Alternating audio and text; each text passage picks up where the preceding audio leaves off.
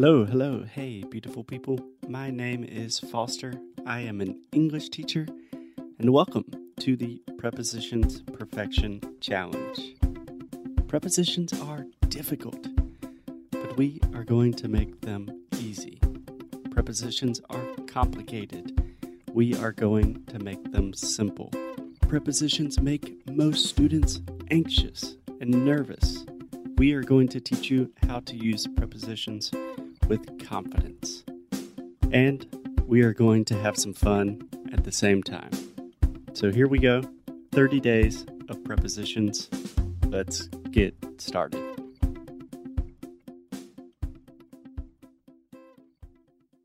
We have this phrase in English. We say low hanging fruit. And I love this phrase low hanging fruit. I suppose a almost direct translation in Portuguese would be something like, sei lá, fruta que é muito fácil de pegar, ou algo assim, sei lá. Anyways, the idea with low hanging fruit, you are describing something that is really easy to get, something that is really easy to do or achieve, and it does not require much effort. So you can literally imagine a piece of fruit that is hanging in a tree, but it is close to the ground, and it is very easy just to reach your arm up and pick that fruit from the tree. It's like an easy victory. You really don't need to do much, and you win. It's awesome. So, why am I talking about fruit? Because today we are going to get some of the low hanging fruit of prepositions. So there are some extremely common preposition mistakes that almost all of our students always make. And these are really easy mistakes to fix.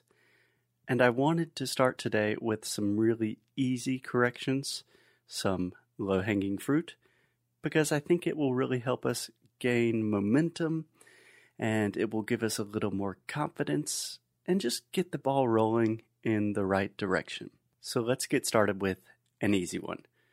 Almost every single day, one of our students or someone that listens to our podcast says, I discovered you and Alexia in Spotify or at Spotify, or I discovered you from Spotify. And I have to politely smile and say, Oh, you discovered us on Spotify. So the correct preposition in this case is on. If you are listening to this, you probably discovered Inglês no Cru on Spotify. So in English, when we are talking about almost any type of platform, we use the preposition on. Okay? So, social media platforms, video platforms, music streaming services, all of these things, right? So, we say, for example, you can add me as a friend on Facebook, or I saw his photo on Instagram, or I found a new job opportunity on LinkedIn, or I'm studying English on the internet. Or Alexia loves watching videos of cute little puppies on YouTube. Game of Thrones is on HBO. You are spending too much time watching series on Netflix. Okay, so I think you get the point. When we are talking about platforms like social media, music streaming services, video platforms, almost everything like that, we always use the preposition on. So here is what I want you to do right now. Stop whatever you are doing, pause this audio, and think of five examples where you can use the preposition on with a platform.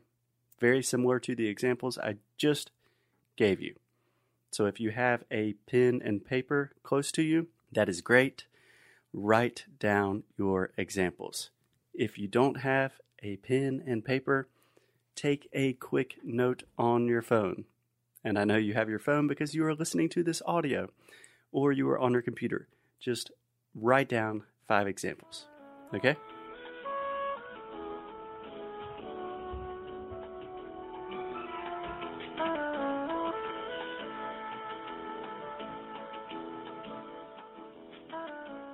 Okay, now you can start the audio again.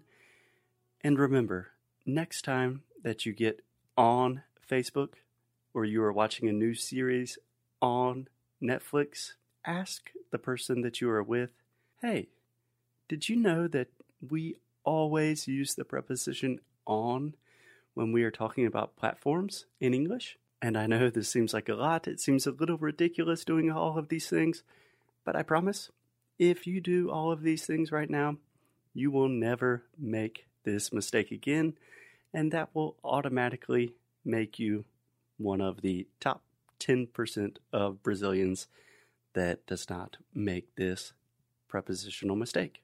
Okay, another example of low hanging fruit is when we are talking about days, months, or years. So here we go. This is easy. When we are talking about days in English, we use the preposition on.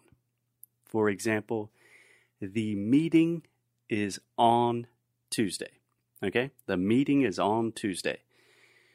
But when we are talking about months or years, we use the preposition in.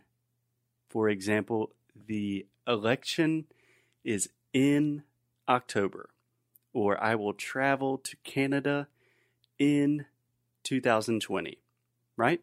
It's pretty simple. On for days and in for months and years.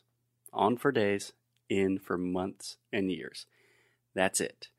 So many of our students ask about the differences between in and on, and to be honest, most of their mistakes are connected to this exact thing, talking about days, months, and years. And the easiest way for me to remember this is to think about birthdays. So, for example, my birthday is on October 23rd. And we are using the preposition on in this case because we are talking about the specific day on the 23rd, right? So my birthday is on October 23rd. And my birthday is in October. And in this case, we are using the preposition in because we are only talking about the month of October. My birthday is in October. And finally, I can say I was born in 1989. So here we use the preposition in because we are referring to the year 1989.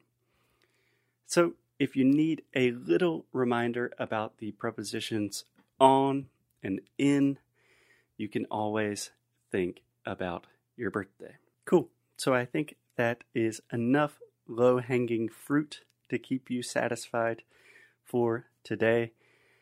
Just these really simple things. If you just sit and think about these things for just a little bit and practice some examples for two or three days, you will always be able to talk about platforms, social media, videos, series, a lot of things like that correctly using the correct prepositions, and you will be able to talk about days of the week. You will be able to talk about different months. When are you going to travel? I'm going to travel in July or important dates, like when, I don't know, your wedding anniversary was, things like that. So I think that's it for today, ladies and gentlemen. Just some low hanging fruit, some easy wins to really get this prepositional ball rolling in the right direction. I will see you guys in the next lesson.